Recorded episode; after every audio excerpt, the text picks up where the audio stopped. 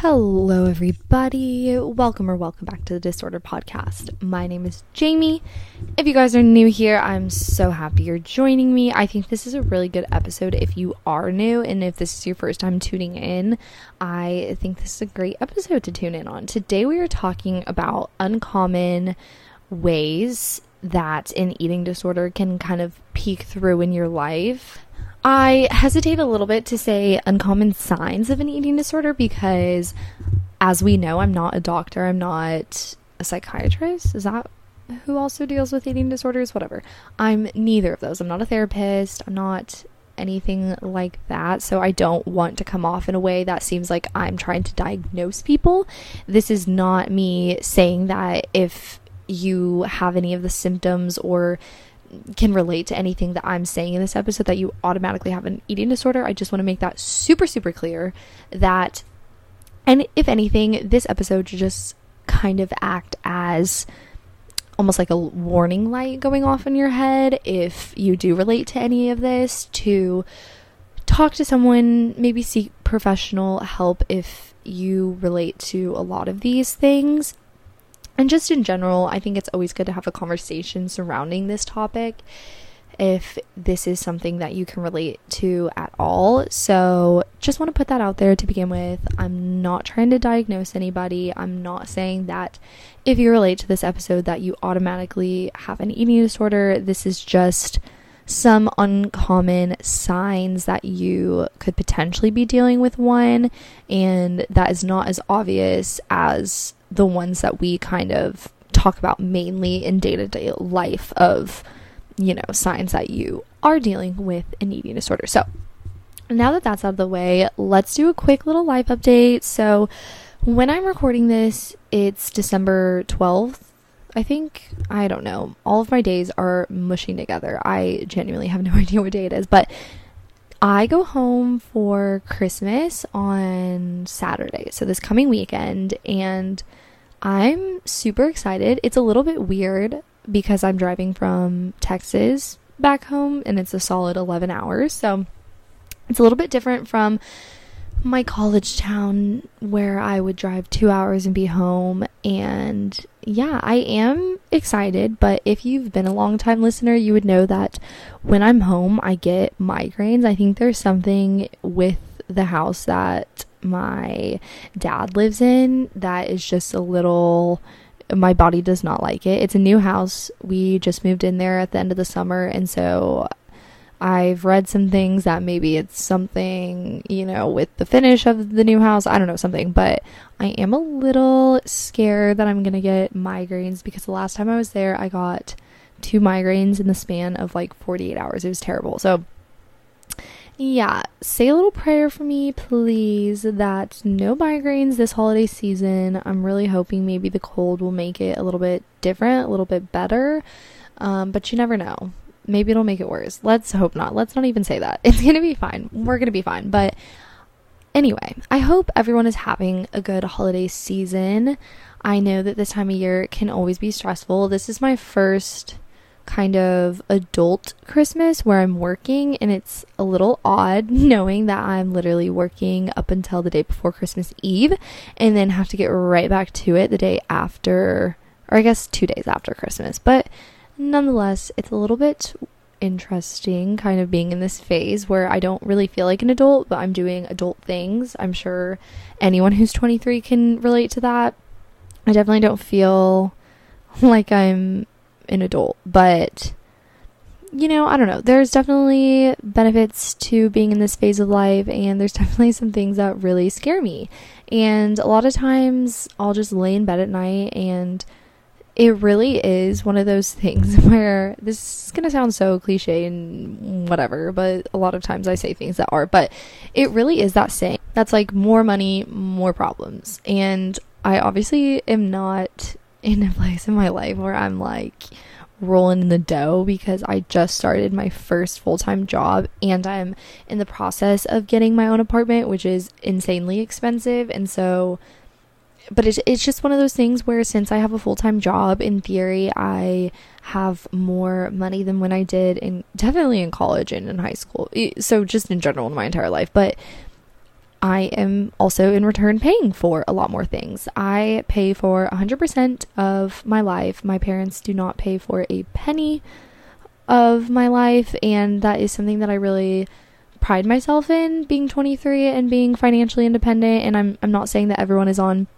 the same track as me, one way or the other, whether you started paying for yourself before being 23 or if you start paying for yourself after you're 23 it's totally everyone's on their own path. But for me it's definitely something i take pride in.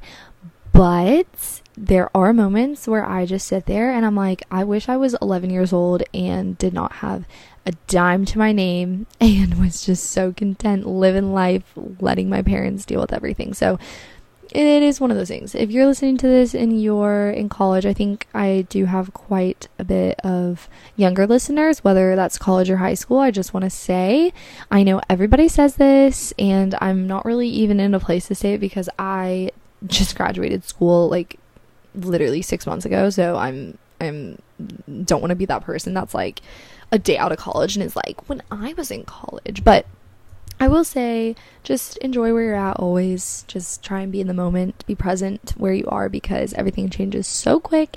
And I'm still trying to do that here. I'm still trying to be present in my life where it is right now because I know it's going to change in a heartbeat. So that was kind of my long life update spiel. But let's get into the episode. Let's start chatting.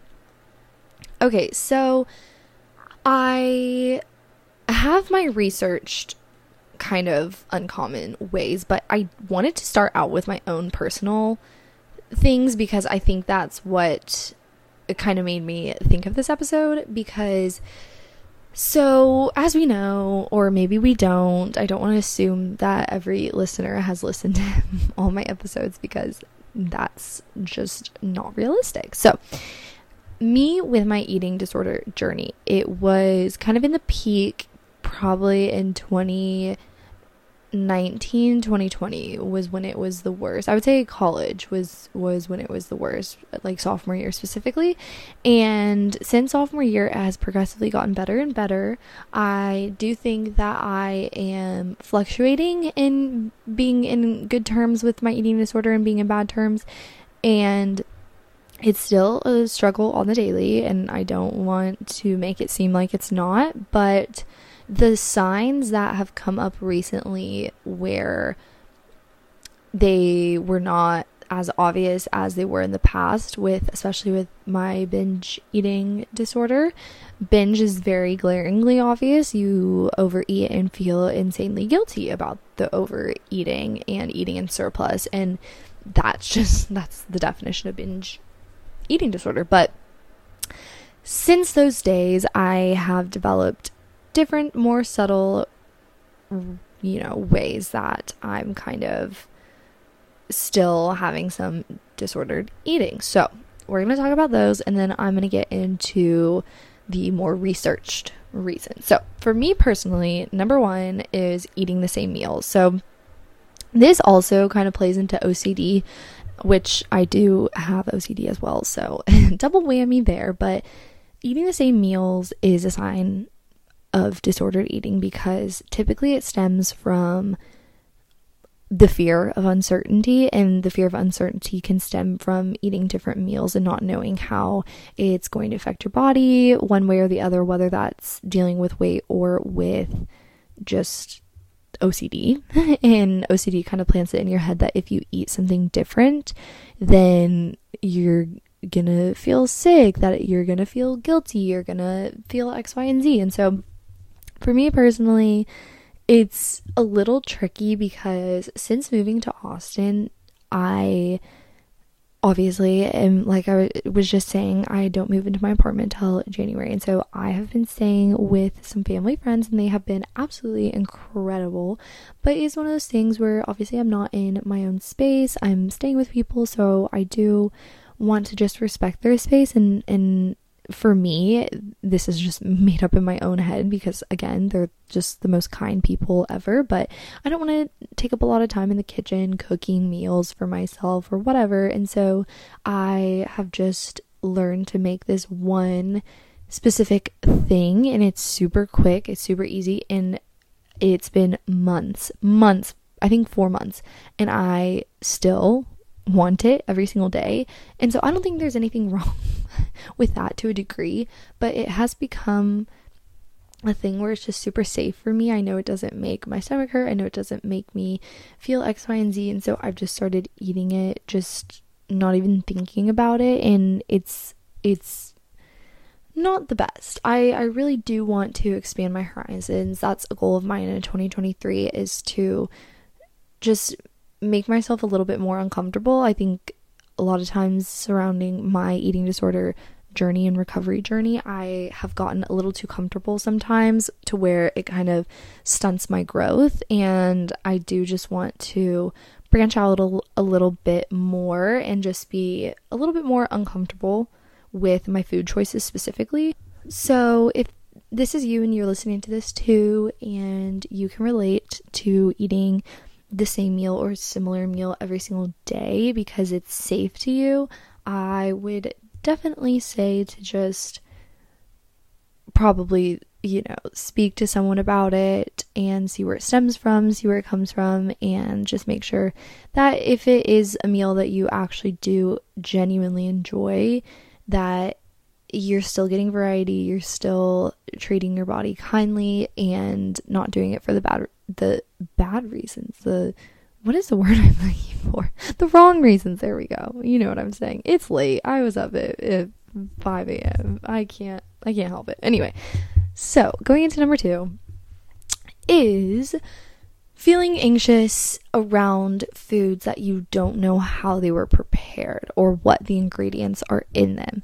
So, a lot of times, and especially for me, I I am lactose intolerant as well as I think I'm allergic to truffle, truffle oil, blue cheese and mushrooms, but it's one of those things where I got allergy tested for it when I was like literally 8 years old and have just stuck with it for the next 15 oh my gosh, I can't believe I was 8 15 years ago. Anyway, for the next 15 years.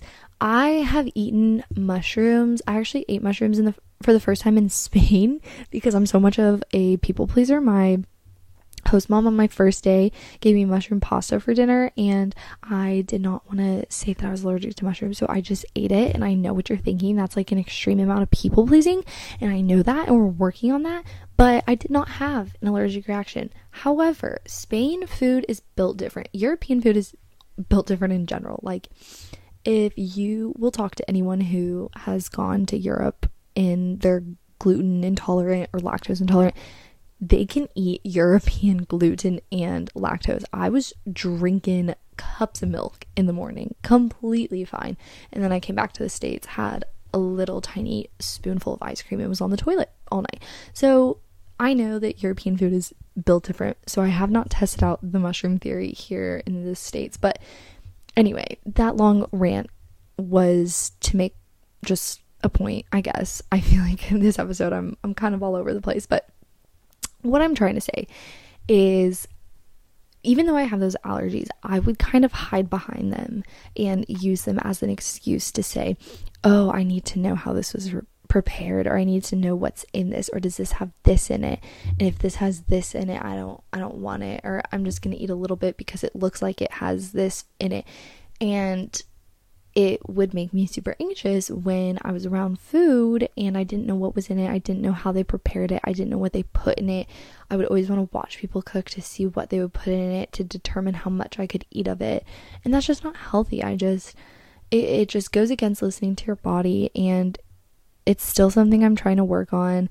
I feel like these two reasons that I'm or reasons the the first two ways that are kind of uncommon signs of the eating disorder I don't really have a lot of you know inspirational ways to overcome it because it's these two are still something that I'm currently dealing with and I'm still trying to get a little bit of clarity on them. And so I am just saying them on here to hold myself accountable. And, you know, maybe in a couple episodes there will be progress. But those two reasons were just a little bit of accountability for myself. And those are those are ways that can kind of tell you that maybe you are still struggling with eating disorder or that you're beginning to struggle with disordered eating in general. So that was those first two. So let's hop into the more researched ways. So number one is excess interest in what other people are eating. So this means maybe you watch what I eat in days regularly. Maybe you have to talk to your friends about what you ate to feel validated. And and that goes with people who you know, you know those people. We all know those people that walk in the room and they're like, oh, I need a granola bar because all I've eaten today is blah, blah. Those people are the worst. I'm so sorry if you're listening to this and this is you. Stop it. Like, please stop it. stop it right now. Never, ever, ever walk in a room and try to validate yourself or get validation from others to eat. If you are hungry, eat. Like point blank period. You don't need to walk in a room and, and justify eating. You don't need to you don't need to tell anyone anything about anything regarding food. And if you're doing that, that is that could very well be a sign of disordered eating or or disordered thoughts around food. If you feel like you need to kind of get that validation from people that it's okay to eat because it is okay to eat anytime, any day, anywhere. It doesn't matter if it's past 7 p.m. It doesn't matter if it's before 6 a.m. like if you are hungry, it is a body cue. Your body is telling you something. You should listen to it you should listen to it, not some cosmopolitan article that was researched by a 21 year old journalist who is just trying to get her internship credit. Like, no, let's let's do better. Let's do better in what we fuel our bodies with, both mentally and physically.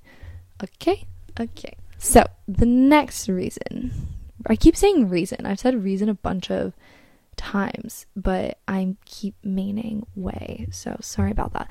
The next way that is a little bit uncommon but can be a sign is very specific. Let me start that over. Very specific counting and measuring your food. This is also something that I still struggle with a little bit. Sometimes, again, I'll mask it behind, oh, I'm trying to get a recipe or X, Y, and Z, or I'm having a recipe. But it's never that simple when it comes to disordered eating. If you are eating something and you, let's say it's, you know, candy, for example, if you pick up a certain amount of that candy and you're like, okay, I can eat this many, and you count very specifically, that is setting yourself up to not listen to your body. If you're around candy, eat it eat one piece, see how you feel. Eat two pieces, see how you feel. Eat three pieces, see, like, you know what I mean?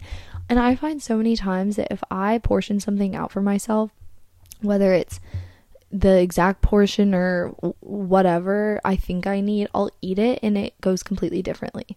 Maybe I'll want more, maybe I'll want less. It depends. But if you're setting yourself up to tell yourself what you're going to need in that moment, that's already setting setting yourself up to not listen to your body, which is against it, it's against your body cues, and that's what we're not trying to do. So that is a, a that is a sign right there. So the next one is becoming upset if a wrong item was purchased for you or brought to you that is not what you thought it was. And this specifically, like an example, if you ordered a Diet Coke at the restaurant and they give you a Coke, if you are upset, if you refuse to drink it, it's typically a sign of disordered eating. This is also something I struggle with. I very much am used to the diet sodas and blah blah blah blah blah. And sometimes I'll drink a soda, like if they give it to me in a carton or whatever, I'm like, oh my gosh, what if it's not diet? Literally, I tell you what, if it's not diet, nothing's gonna happen. You're not gonna die, you're not gonna implode, you're not gonna gain 400 pounds. Like, you are literally gonna be fine. You're going to be fine. And if, if you wanna be straight up, your body has an easier time most most times. I don't I don't want to say always because I feel like someone will always prove me wrong, but most times your body has an easier time processing sugar than it does what is in diet sodas. The sucralose, sucralose, whatever it's called. sucralose. Why can I not pronounce that? Su-. Okay, whatever. You know what I'm talking about. The fake sugar, your body has a harder time processing. However, we are so conditioned and trained to think that diet sodas are better for us because they're zero calories that we get we are like afraid. We're afraid of regular sodas. We're afraid of Coca-Colas. We're terrified. And you know what? That's going to be my challenge this week. I am saying it right now on the podcast. I'm challenging myself to drink a regular soda. You know what? Tomorrow. I'm going to do it tomorrow. And I'm going to document it on my Instagram at Jamie Robben, J A M I R O B B E N. Okay? Okay. You know, I think I need to make a part two to this episode because there is so many more, but I like to try and keep my episodes around 20 minutes because I know people don't want to listen to me ramble. So I'm going to make a part two to this for next week. So we're going to end it there. As always, if you guys enjoyed this episode, make sure to rate the podcast. It always helps me out. Give it a review, give it a five stars if you think that's fitting. And yeah, that's all for me today. I will talk to you guys next week. Bye.